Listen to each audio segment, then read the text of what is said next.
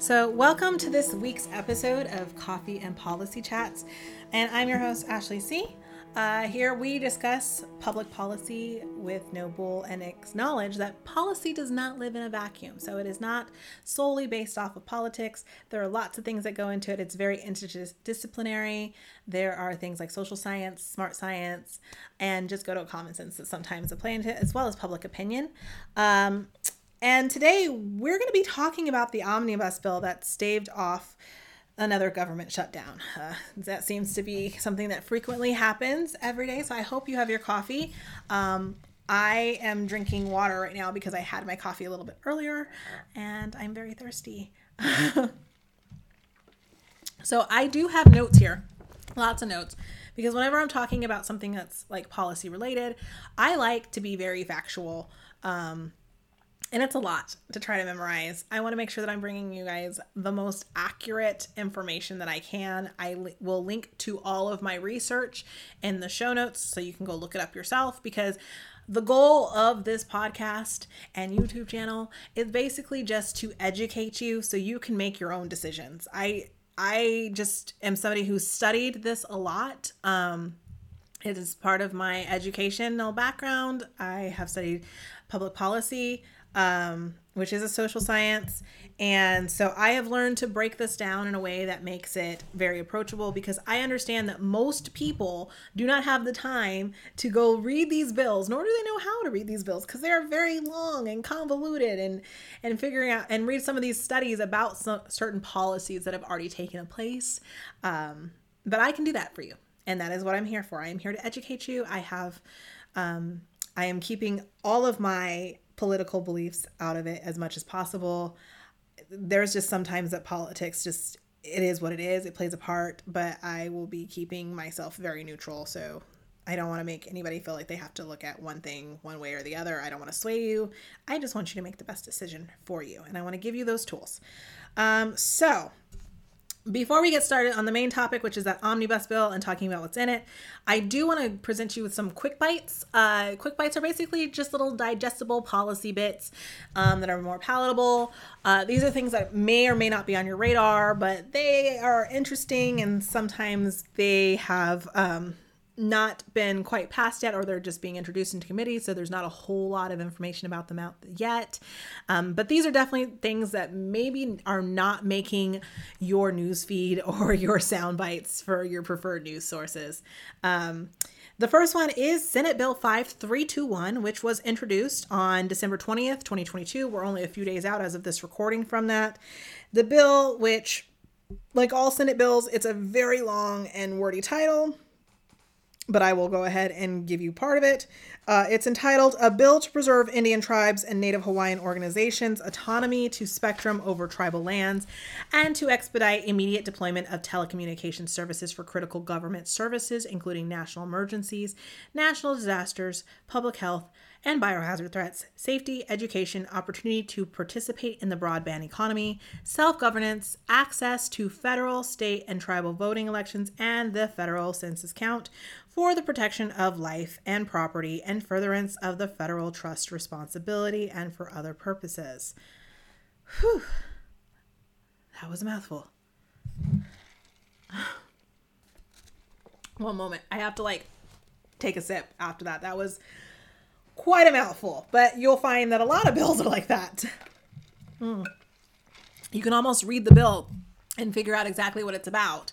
Um, but it is important not to stop at the titles because there's usually more information inside the bill. Um, and I can do a whole episode on how to read a bill or just skip to the bill analysis. But this one does not have a bill analysis because it was newly introduced. Um, but this one was actually sponsored by Massachusetts Senator Elizabeth Warren.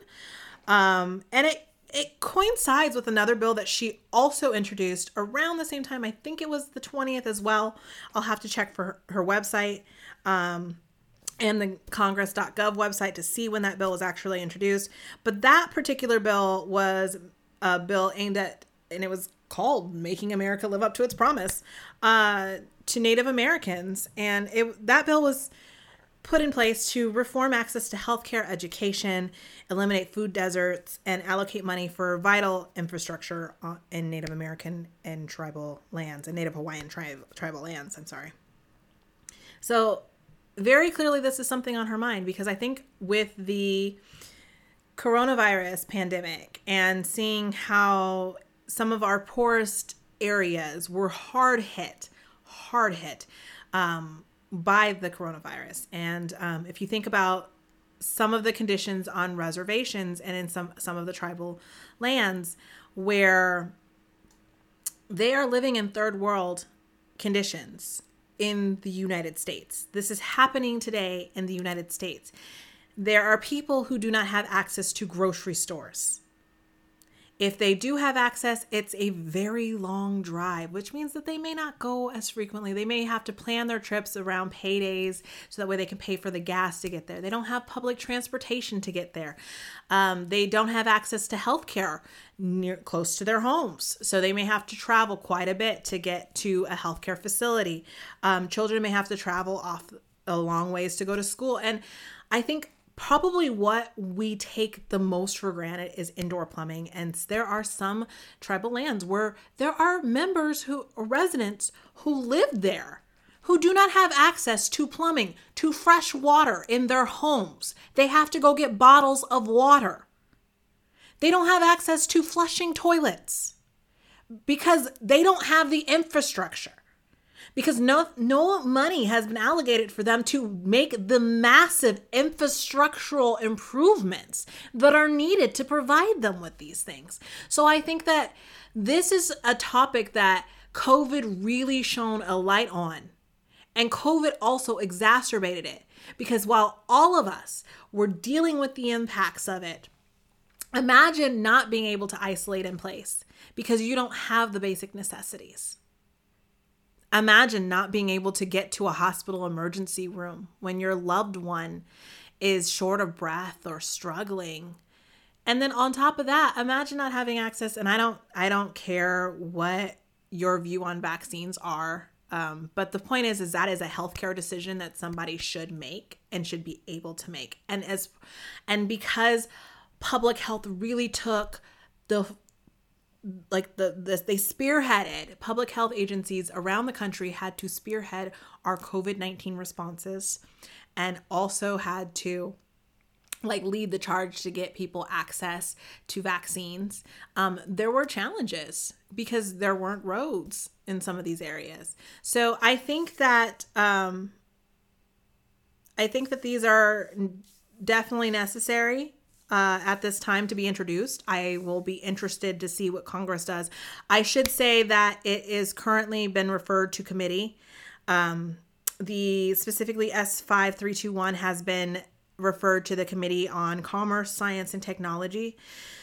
And there is no Congressional Budget Office, CBO, you'll hear me say CBO a lot, uh, analysis available for it currently because it's just recently been referred. Um, we'll have to see if this one gets heard later this year, or I mean in 2023, as we move through the year. Um, as we know, policymaking is a very lengthy process. And just because it clears committee does not mean that it will make it to the floor. Um, there's a whole process for how things make it to the floor.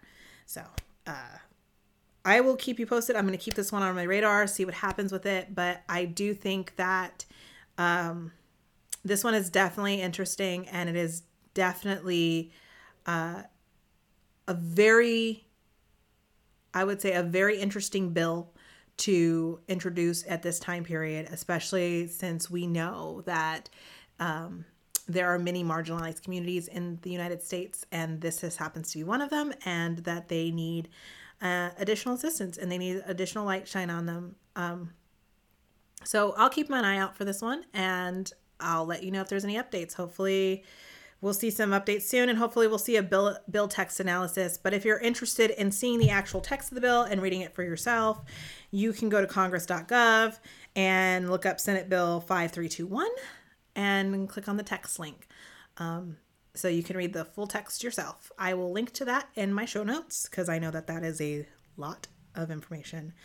Uh, moving away from that, uh, looking at the state of Nevada, there's some big news in cannabis legislation. Like Big, big news. Big news. So, if you are somebody who partakes and enjoys smoking, eating, whatever, cannabis, uh, Nevada has some very interesting news for you. So, in November, the state of Nevada, at least the Nevada Cannabis Compliance Board, approved and released the first list of prospective licenses for retail cannabis um, consumption lounges. So now you can, instead of having to go buy it at a retail store and then taking it home or, you know, basically consuming not in public spaces, the law now allows you to consume in these lounges. And obviously, I do not recommend you smoking a joint on the strip because that is still not cool in Nevada. Uh, but they are allowing for lounges, like kind of like hookah lounges where you can go in and enjoy your edibles or you're smoking and relax, right? Um, and it's this this is the result of Assembly Bill AB 341, which uh, was passed in 2021. Um, it was literally just the latest in a string of legislation that was very similar to try to get passed, but um, all the other legislation previously had failed. This time around, this one went through. That is not at all uncommon in policymaking. Um, we we see that uh, happen quite frequently.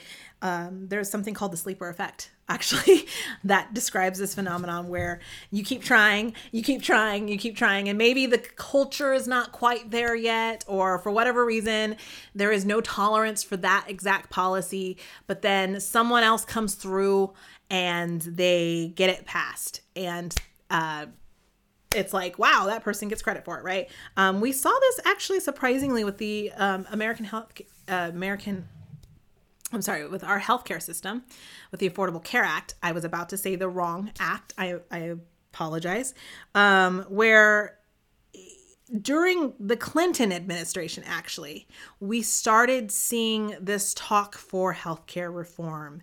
Um, and then but there was no tolerance at that time for some of because it was just too radical some of the things that he was proposing um, one good thing that did come out of it is the children's health insurance plan chips which is very widely supported bipartisan like normally in a very bipartisan manner um, we're once again becoming more polarized. So things that normally would be very broadly approved of bipartisanly are having difficulty getting to that middle ground again.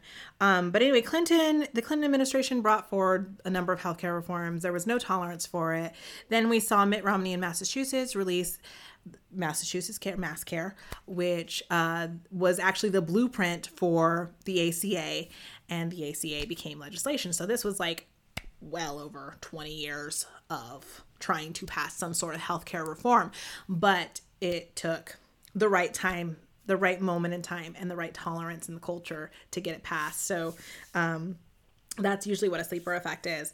But in this case, uh, these marijuana this marijuana bill passed finally, and um, they were able to start accepting applications in October with the first twenty um, entities being awarded their prospective licenses um, in November. Uh, so I think of note, 10 of those applicants who were accepted for their pro- their prospective licenses were from the social equity programs. Um, so social they were social equity applicants basically, which is um, the definition of, for Nevada of social equity. And I think most States who are doing cannabis friendly laws are following this same definition. If you live in a state that does not follow this, or you work for one of the bureaus of enforcement for marijuana or cannabis laws, please let me know. Um, I will be more than happy to make that correction. But I believe there most of them are following this similar definition, which is basically uh, to be a social equity applicant, one or more of the owners need to come from communities that were historically marginalized and penalized during the war on drugs. Um, and so that's like one step basically in correcting this um, history of marginalization and over penalization for minor drug offenses, basically.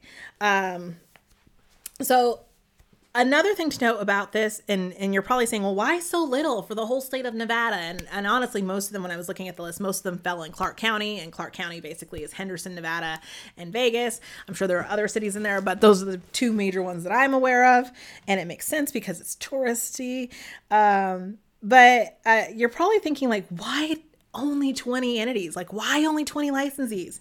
And the reason is uh, basically, unlike many other types of businesses in Nevada, Nevada does cap the number of licenses awarded for any particular type of cannabis business. So, for example, the number of retailers of cannabis products has a cap. There can only be so many of those, or only so many businesses in the state of Nevada can hold manufacturing or growing license or cultivation licenses. So that's uh, their their interesting rule, and this is uh, and according to the Nevada Independent, um, which is a paper located in Nevada, uh, these legal establishments are expected to positively impact tourism and entertainment in Nevada by providing a place for legal public consumption. Wow, yeah. Um, so, I mean, I don't know when they'll move from prospective to fully licensed. I imagine it will depend on um, them following a number of codes and laws to open their establishment, similar to like when somebody gets like a liquor license for their establishment. I'm sure that it's more stringent um, because of the nature of the business, and there's still a lot of stigma around cannabis consumption, especially public consumption. But I would expect that in 2023, we would see some of these establishments actually open their doors. And I'm going to, again, watch this very closely because it's going to be really interesting um, to see not just the economic impact of the policy. So we know that it's going to have some effect on their economy because Nevada relies on tourism. That's that's it's huge for them. It's like Hawaiian tourism. It's it's a huge deal. It's a huge business. People go to Vegas to have a great time. Sorry, I got thirsty. they do. I mean, um I live here in Southern California, and where I'm located at, it's a four-hour drive to to go to Vegas. When I lived in Northern California, it was a four-hour drive to get to Reno. So I know a lot of people go for quick weekend trips, girls trips, boys trip, bachelor parties, bachelorette parties, um, just to enjoy the sights, to gamble. So it is tourism dollars are huge, and so adding this to that those tourism dollars is going to have a great economic impact to them. Whether it's negative or positive we'll find out later on. I am assuming it will be positive because it'll be more dollars in revenue for the state because of the taxation of the sales of cannabis products. But i'm also interested to see um, some of the criminal justice policy impact um, and how these things are going to be enforced. And you know that they're going to have to apply there are laws obviously for cannabis and legal cannabis. There's a lot of laws and there's a but laws are just one aspect of policy. Um, laws are how you enforce policy, or one of the mechanisms to enforce policy. But then we also know that laws can be different in writing than in practical application. So you may have one thing on the books, but then enforcement is different. So it will be actually very interesting to see how this plays out in the future. Um, so I'm going to keep an eye on that one. Uh, I'll probably pop into our friends at the Nevada Independent just to see if there's any news on those opening anytime soon as the year progresses. And that's it for Quick Bites. So now we're on to our main policy topic. You guys have probably heard a lot of this on the news. I am not going to get to, into it like the news sources are. I am just going to cover this so that way you understand what is being covered in this bill. I'm not going to get into the whole detail of the bill because these omnibus packages are a lot. I and I know that there is a lot of pork in there. A lot of pork because this was a bipartisan bill that, that came from the Senate and had to go through the House. And, you know, typically in the past, the Senate tends to be a little bit more moderate um, in their positions. Because if you think about it, a senator has to get a whole state of people behind him, whereas a House representative may only have to get their district behind them. And and everybody knows that districts can be like states can be very different from district to district. Um, just here in california we have some areas that are very conservative and we have other areas that are very liberal. So the constituency looks different. So you have a different constituency in some place like san francisco than you do in some place like fresno. You have a different consistency constituency in some place like Los Angeles than you do here in Riverside County or San Bernardino County or even Orange County, which are all very conservative areas. Um, and of course, the demographics are shifting, but that's neither here nor there.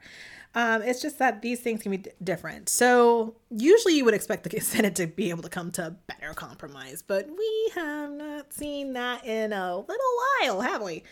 So, uh, well, luckily, just in time to avoid the shutdown, and days before they were set to adjourn for their winter break, they passed a 1.7 billion or I'm sorry, trillion dollar budget. And all that's left is a signature from the executive branch. Um, it was passed with a vote of 225 to 201 in the House. Uh, and, and it's important to know it, I did not say the Senate had a vote because the Senate originally voted on the bill. It went to the House for approval. So it kind of worked. You know, typically you're thinking it goes House and Senate, then executive branch. Uh, in this case, it was the Senate that voted on it, create, and then the they had to send it back to the House so the House would get their chance to vote on it. And now it's going up to the president for his signature.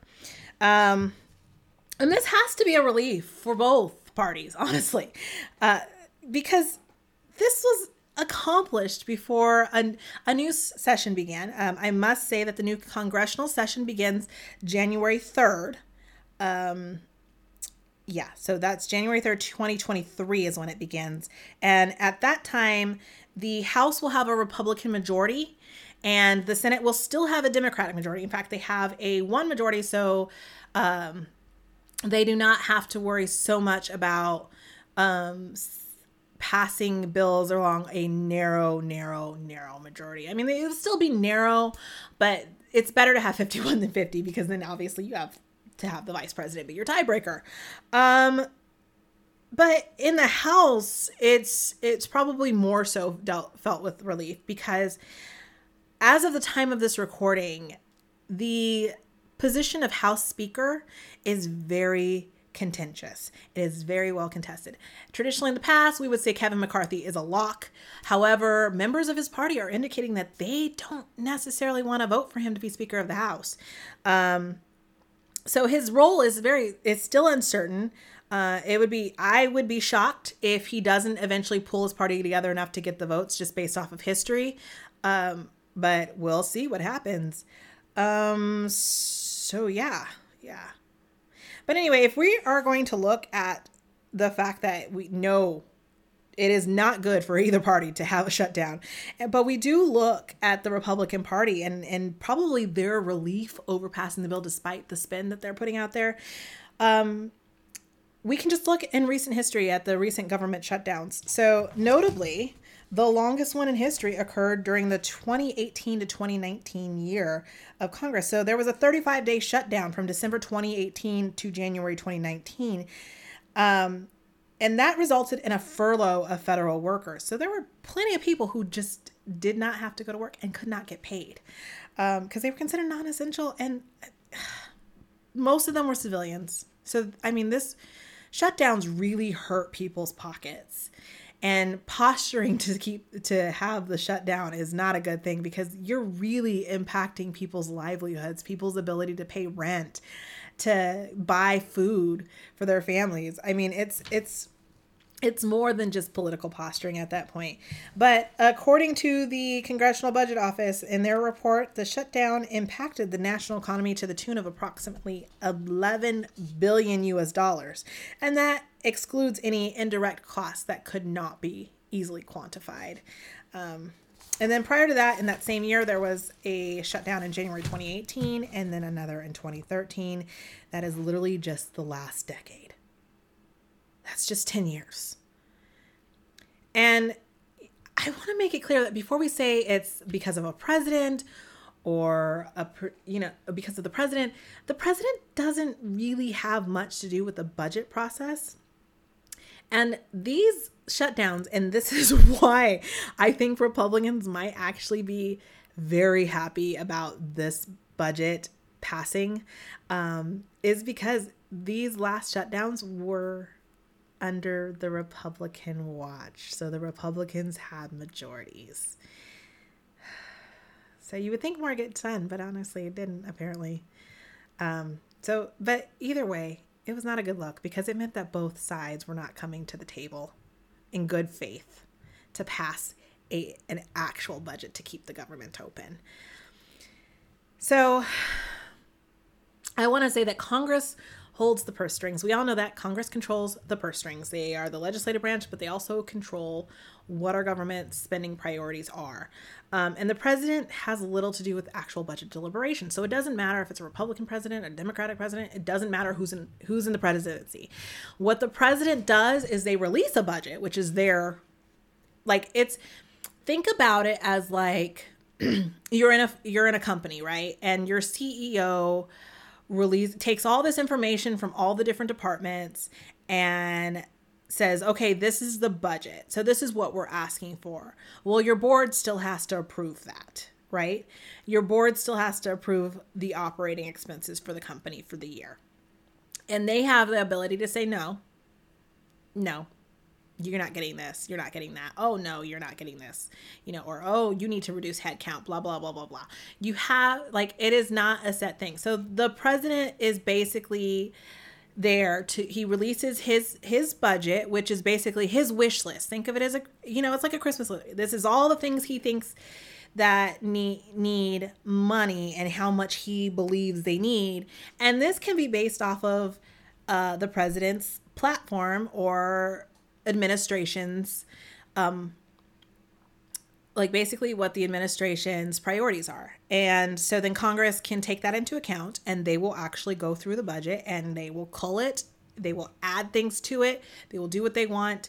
And the role of the executive branch in this process is largely to influence. So they're just trying to persuade Congress to fund their agenda, basically.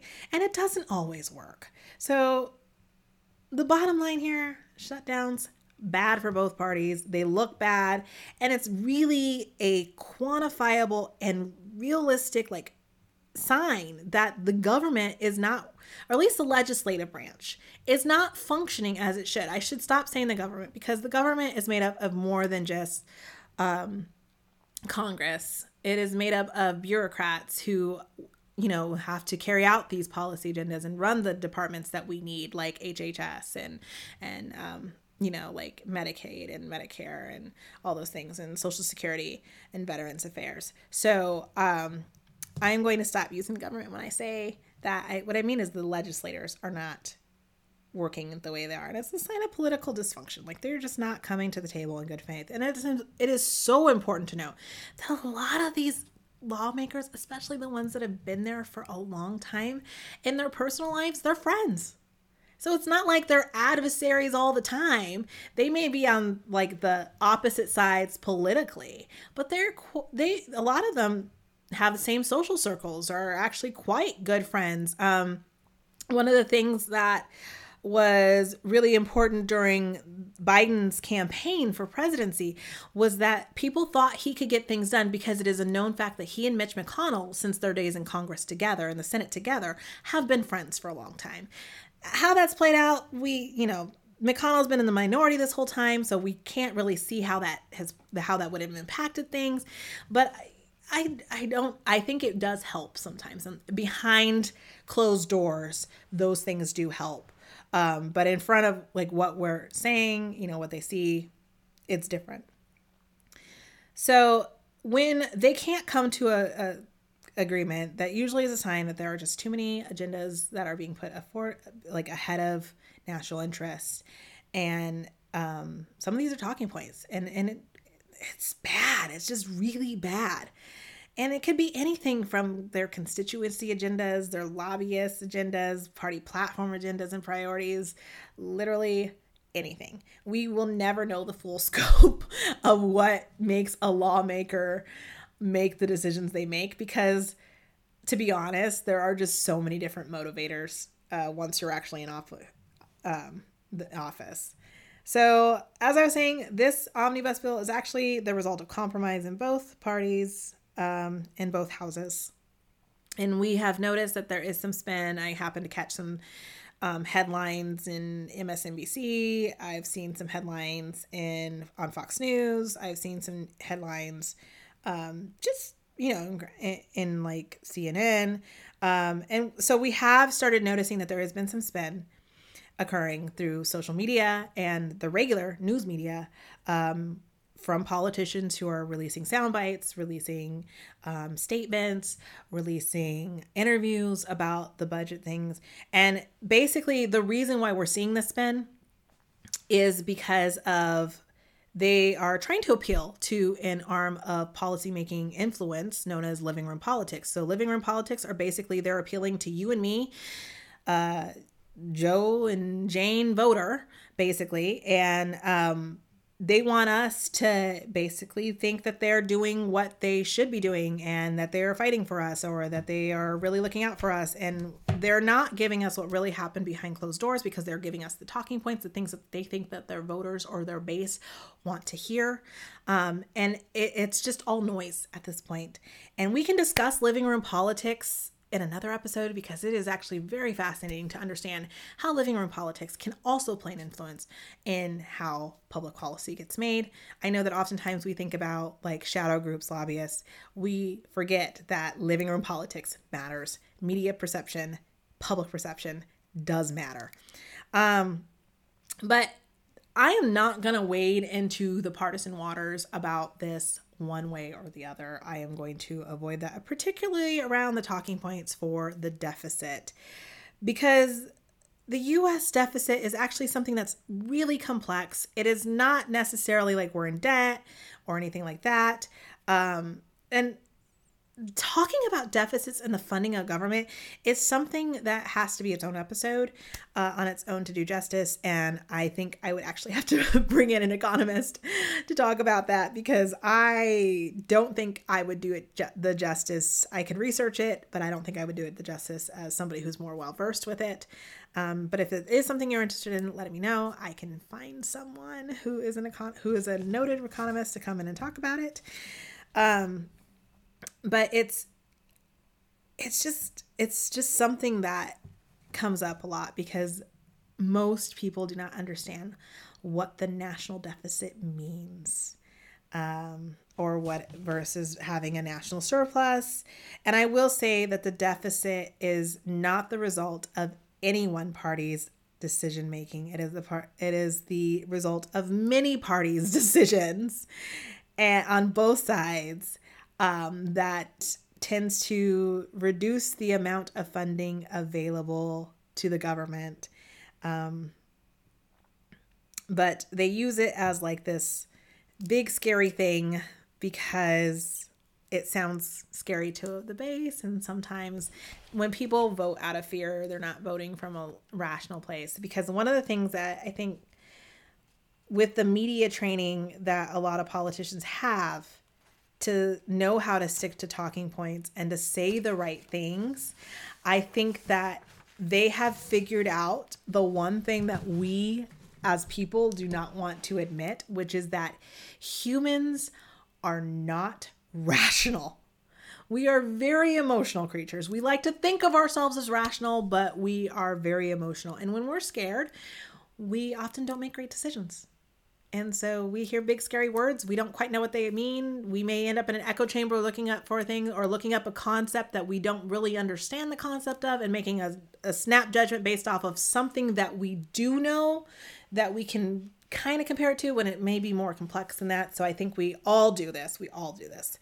Um, and I think that they have figured out how to exploit that, honestly, um, and use these big scary free, free words to spend, to create spend. Um, and there's little substance behind the spin, honestly. So, that being said, um, the omnibus bill, it's not really the thing that created the deficit in the first place. Uh, it is necessary to spend these dollars to keep our government open and to keep um, people working. And um, we need to actually really look realistically and have realistic discussions on how do we fund the coffers? Like, I'm sorry, but that actually, that funding the government, the mechanism by which we fund the government is taxes. It is. And somewhere along the line, Americans went, I don't want to pay my fair share. And that's fine. Because it's it's gotten to the point where it's just very convoluted what a fair share is. So I think that if we want to talk about government funding and we want to talk about deficits versus surpluses, we also need to talk about taxes, and that is not a fun topic for anybody. Um, but it also, if we don't talk about taxes, then we and we keep talking about deficits and making it sound like this big scary thing, we are enabling political agendas that set out to cut popular social programs like Social Security. I mean, everyone wants to say Social Security is in debt. Social Security is not in debt. Social Security is a program that is paid for by you and me as as workers, as taxpayers. It comes out of our paychecks, um, and it supports the older generations. And then when the idea is that when we become older, we will have Social Security income that we are entitled to based off of how many years we worked and what our earnings were during that period. Um, one of the problems with Social Security, though, has been that the government has borrowed money from Social Security and has not paid it back, which is making it insolvent. Um, so it is not in and of itself an insolvent program. Uh, but again, that is one of those more complex topics that needs its own show, really, if we really want to talk about that. But my last little note on funding is literally we cannot talk about deficits or surpluses in a vacuum. We have to talk about it in relation to taxes because taxes are the mechanism by which we fund government and all of our social programs. So, if you're wondering how long this bill will last, it will go until September 30th because the fiscal year in the federal government is October 1st through September 30th. Um, what is actually included? Let me check my nifty notes. Um, so we did we did give 45 billion in aid to Ukraine as it continues to fight Russia um, and try to stave off Russian attacks. And that whole situation just geopolitically is is heartbreaking. Uh, my husband is a teacher and ha- and he happens to work at a school with a lot of international students. And one of his students is Ukrainian. And their parents and family are all in the Ukraine and they have not been able to speak to their family since this has begun. And so this is a high school kid uh, I think he, I think my husband said he was about 16. I think he was 16.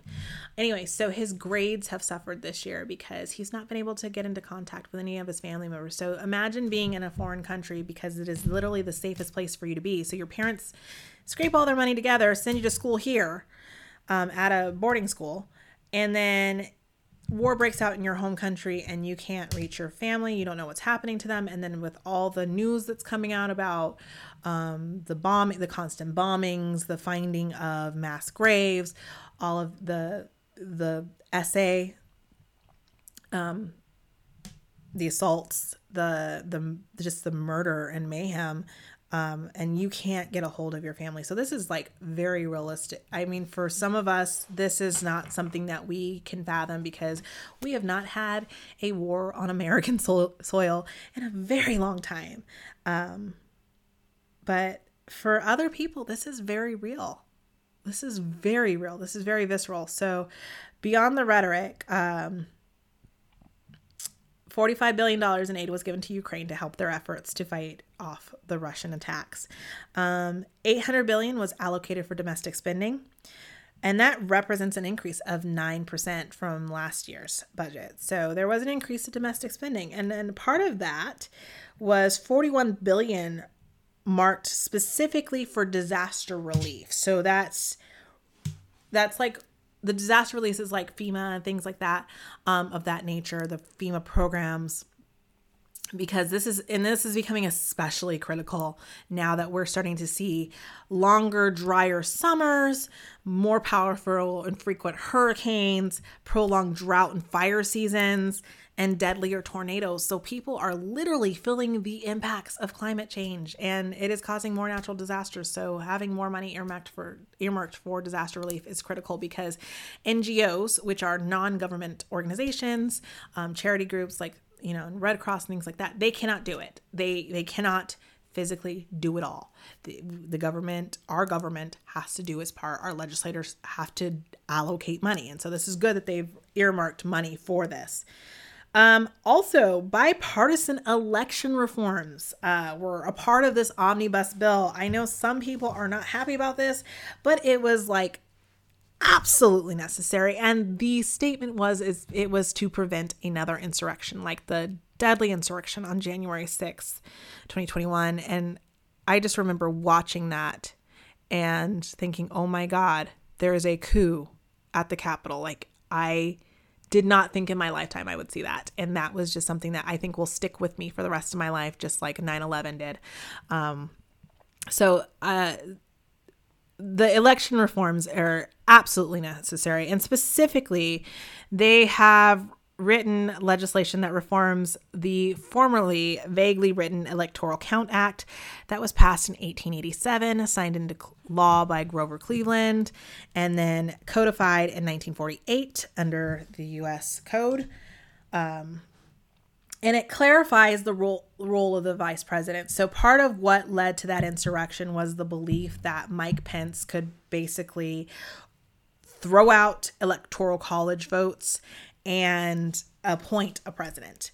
And that was not something that most scholars and law experts agreed on. Uh, they they they thought that the Constitution did not allow for that, um, but there were some who supported it, which is why we had the insurrection. Um, and it clarifies that the role of the VP is purely ceremonial, so that basically it's spelled out that the vice president is basically just there for the ceremony. They don't have any real power in the Electoral College Count Act.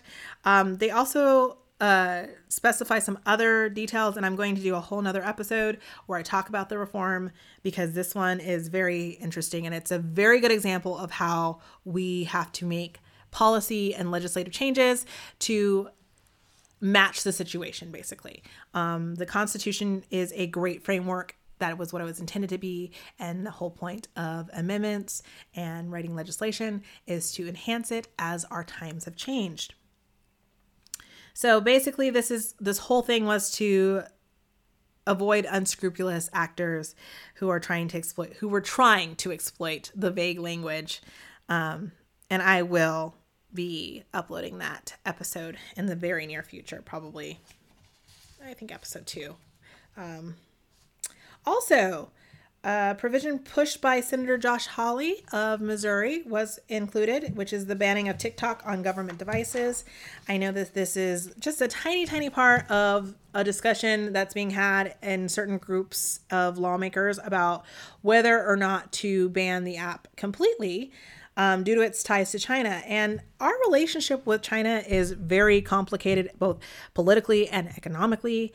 And I suspect a lot of countries also fall into that boat because of the business that they do with China. Um, we have a very complex symbiotic relationship where we basically have we overlook the bad things because we do so much business with China and we have to maintain good benefits and or good relationships to maintain the benefits with that country. Um, and if we were to cut ties with the Chinese with the Chinese, it would be detrimental to our economy and among other things. Um, so this is really one of those this is really one of those really interesting intersections of technology and culture and economic policy and domestic policy and foreign policy all just kind of like getting wrapped up into this nice little ball if this was Doctor Who, we say timey wimey, and we can't say timey wimey. It's like bally ball ball thing of complexity. Um,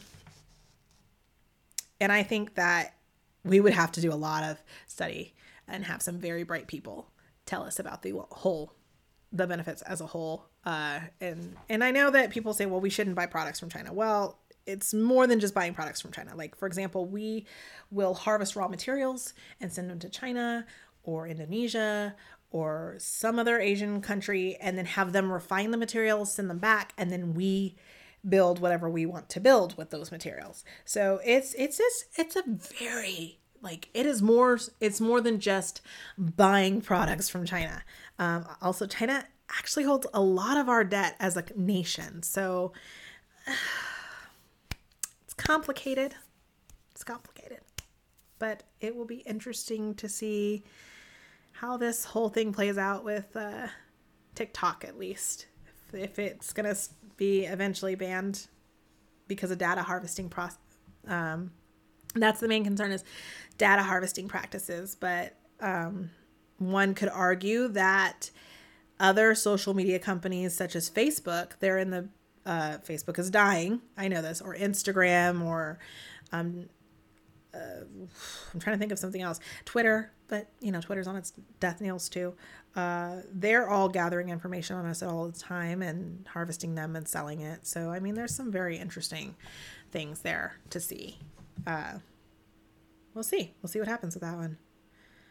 Um, there's also an increase in spending to federal law enforcement, with the Justice Department getting a 10% boost to their budget this year.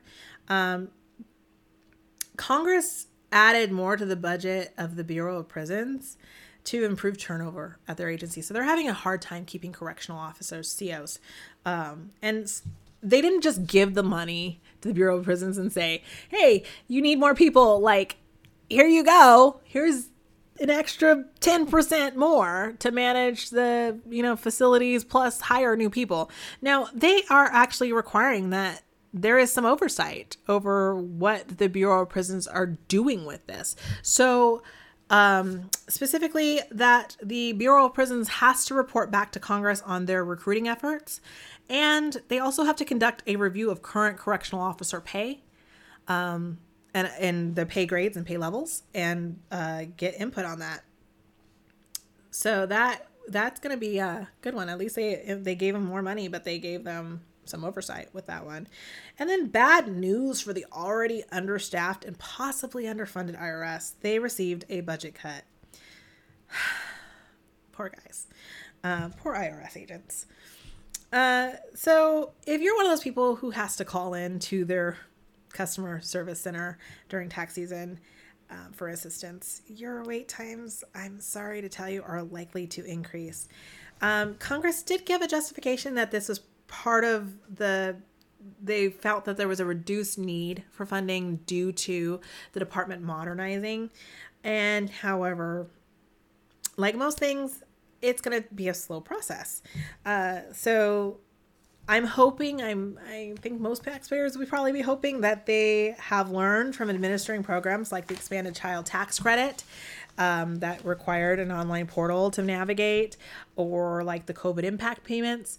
Um, and that will help them get through the change in the modernization and digitization of the agency much smoother. Um, of course, this cannot be taken in a vacuum when you also consider that the IRS, uh, I think it was just a day or two before the budget passed, uh, they announced that they would be deferring the $600 transaction reporting requirements from apps like Venmo and PayPal until after the 2023 tax season. So um, basically, you won't have to report those payments for those transaction payments for in 2022's tax returns, but you will probably have to report them on 2023 unless they kick that out further. Um, it could just be that they just don't have the manpower for it. That's just my speculation. The IRS has said nothing about that. Or it could be that they haven't had time to adequately address their FAQs on the matters for taxpayers to be able to um, process their, or rather, um, submit their returns in a timely manner. Um, and then fund is, funding previously agreed upon uh, based off of legislation like Honoring Our Pact Act, which increases veteran benefits, and the CHIPS and Science Act, which invests money in technologies that have been identified as key, uh, was added to the bill. And then there are new incentives within that bill for in- retirement savings. Um, there's a lot in there. I will uh, link to the House Appropriations Committee webpage on it. They have very, very convenient one pagers on, from each of the departments, like Department of Agriculture, all that kind of stuff, who are impacted by the budget, where they explain what's going to that department and what it's being supposed to be earmarked for. Um, so if you're interested in seeing all of it or just a particular area of interest, like say you're really interested in the VA, um, you can go click those one pagers and check it out. Um, but I, what I did want to point out is that what was noticeably absent is the continuation of the expanded child tax credit. I know many American families were really hoping that that would make it in there, and honestly, this was a COVID era, era relief policy that was, once it was administered, it was very widely approved of by Americans, regardless of po- political party affiliation. So, whether you were independent, whether you were um, Democrat or Republican, most Americans approved of it because it seems like the idea, one of, for one thing, we had um, a child tax credit. The expanded child tax credit increased the age of eligible children up to age 17 and also gave you an advance on that so you got cash in your pocket every month um, for at least half of it and i think that was very popular um, and there were so many studies conducted during and after the benefits um, by economists and social scientists and they showed that it was actually very beneficial to the economy and did not people did not decrease the amount that they worked um, and that it was very successful in alleviating childhood hunger and poverty when combined with other programs. Um, I think this one might experience what Walensky once said and pointed out that lawmakers do that even when the social science makes sense or the social policy makes sense, rather than making a decision that may or may not be popular, they just kick it down the road and say, we need to look into it. Uh, so it gets stuck in the more research category, which is unfortunate because this one was actually very, very popular and seemed to do a lot of good. And based off of all the research that was conducted and all the studies that were published um, in peer reviewed papers, academic papers, it was very, very effective. It did what it needed to do. It it was a relief. So that was that. Anyway, there are a ton of show notes for that topic. I will link them all to at the end of this episode. You will see them in the show notes. Um, and that is actually it for today's episode. Let me know if you want me to do a complete analysis on the expanded child tax credit and why it can be considered a successful program. And I hope you found this at least informative. Uh, this one, probably not as interesting because of, you know, we're talking about omnibus bills. Omnibus bills, less interesting. Um, but it's light on actual legislation because at the time of this recording, Congress has gone for their winter break. Um, so there's not a whole lot of legislation going on at the moment. And if you want to be alerted to new episodes, if you're listening on your podcast platform of choice, follow or subscribe. And if you're watching on YouTube, you know, click the bell, hit the like, all those YouTubey things. Um, and refer a friend if you think that they could benefit from this uh, podcast at any point or any one topic. So whatever you feel like doing. I would appreciate it. And I hope that you will join me next time. Bye bye.